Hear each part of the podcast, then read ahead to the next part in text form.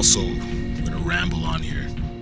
This isn't about um, feeling sorry for oneself, but this is these are some signs of when things start to go south upstairs, quote unquote. So, I have lit. I, well, up until probably the past two days, I have listened to very little music. This is always a huge indicator of like the state of my own mental health. The thing that you know, the thing that I tried to base a career around, the thing that I created events around, music, is the very thing that I stopped listening to whenever I get into some kind of funk of sorts. Um,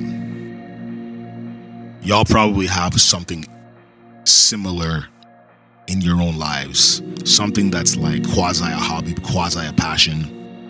Whether it's gardening, whether it's baking, whether it's rock climbing, whether it's surfing, whether it's skateboarding, whether it's football, whether it's boxing, whether it's working out, whether it's you know powerlifting, whether it's um, girls, whether it's boys, you know what it is, like whatever it is. The moment you start to slowly, and maybe it's not even slowly, maybe you start, maybe you abruptly say to yourself, "Fuck this." You know how many times I've been sitting in this apartment with no music, absolutely no music. You know, it's it's it it, it um it tells a tale. Let's put it like that. It tells a tale, but it tells a tale, and it also it's like where does this road end, right? Without getting too like graphic, it's like where does this where does such a road end where you've totally disconnected from your interests? Um, and you've totally you've gone into a quasi hermitish kind of a state you've gone into a quasi reclusive state you're not really it's like the amount of effort mentally that that is required to sort of form a text to people who you should be able to just text all on the fly there's that. You know you start to kind of you get into this contemplative mood and you know you get into this like overly introspective mood and you you you know you just sort of how do you say? It's like blinders. It's, it's like tunnel vision to the max. Blocked everything out. Nothing matters. Even nutrition wise nutrition wise you stop giving a shit um be careful of these I'll even, I'll even, I'll, I'll let this slip too. And I think I've sort of touched on this. It's like, in an, I mean, there's this one little attempt to back off of, you know, the anti-anxiety meds. So, I then, I then just, I, I just shift, I shift the focus over to sleep aids.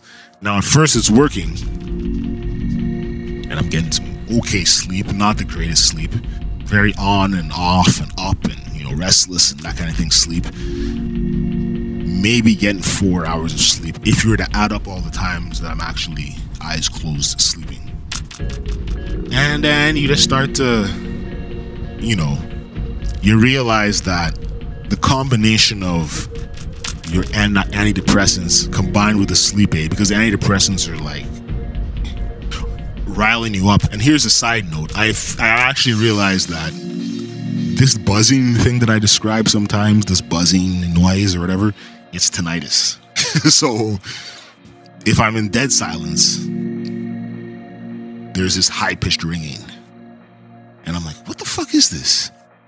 I do a bit of research, aka Dr. Google, and it's like this it seems that the combination of Wellbutrin and generic sleep aids, whether it's Nytol, whether it's fucking Benadryl, whether it's, you know, quote unquote, as it says here, equate extra strength, extra strength sleep aid, liquid fast gels. That creates some form of, of ringing. So you gotta back off that too. But then you're also enjoying the the chill effects that you get from it, like the ability to chill. There and then there's the and then there becomes this weird, you know, I don't even know if it's a dissociative effect. That whole third person observe, observing your life is a very real thing, man. Like, you're watching this character go about their day. You seem to be somewhat in control of the actions, but not really. The thing that scared me the most was when I was looking at um, photo albums, and I'm like, what the fuck? Like when, like, you know it happened, but it seems like such a totally different human being. Which I guess it is because it's like some of this shit is like 20 years ago, or whatever. But that's those thoughts, those realizations, those things getting buried into your mind is not good, especially when you're trying to go forward. Like you gotta be, you have to be very in tune with thyself. You got to be really in tune with what are the things triggering this.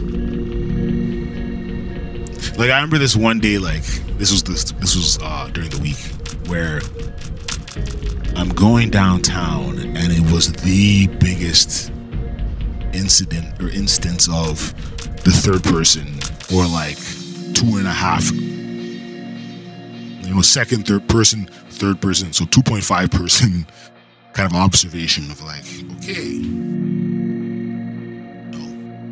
When you when you get to that point where you have to, you know, okay, you're like, is my life real? I know it's real, and yet I feel so observant of the things that's, that are happening in this in this life of mine. Okay, I have memories. What are some of these memories? Well, I know I live in this apartment that I'm going home to everything in the apartment indicates that I live here. So this is my apartment. Okay. I go on my phone, I see the contacts. Okay, I know these people. That's a grounding uh that's that's a grounding piece of data to kind of like tell yourself everything is real here. My plants which I keep watering, all all of the cards in my wallet have my name on them, have my birth date. Okay, those are real. The fridge, everything in the fridge is real. You go see, you know, your mom. This is real. okay, you know, the, you know, this is the, the, the, prolonged prolonged periods of isolation, and I would even say I was really isolated, but those prolonged periods of isolation will begin a process whereby you kind of question reality, you know?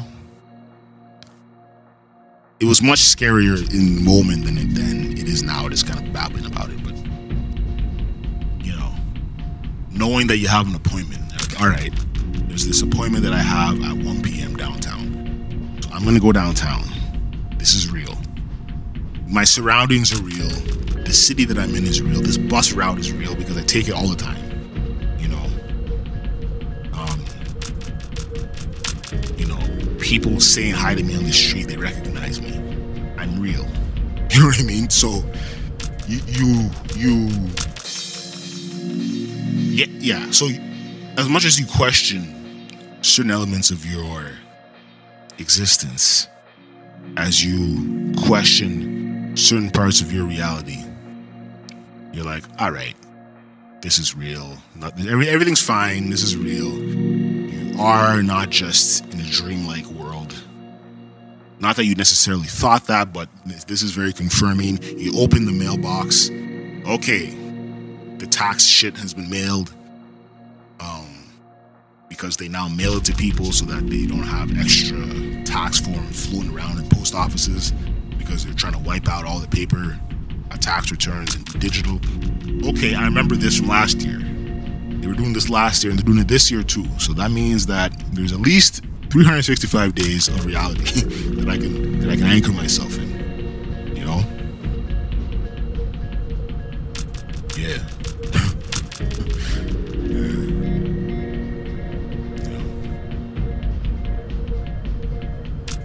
It's the it's it's like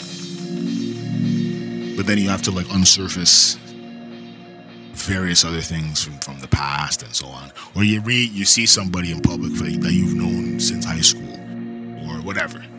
You're like, okay, that's real because th- there's at least high school, let's say 14. 14 plus 18 is. My math sucks. 14 plus 18 is 32, going on 33. Okay, so there's at least 18, 19 years of a common experience with this other person. You know, who's who's real. You know. Anyway, I think I'm done ram- rambling about that. Gotta get out of here. It's a snowstorm of sorts, and I don't want to be trapped inside today. It's like the one day that I actually choose to want to be outside. It's like, oh, it's fucking snow. Well, it is what it is. It's Canada. They don't bring out the tanks here snow. I'm sure some of your cities they do. Anyway, have a good day, folks. Peace.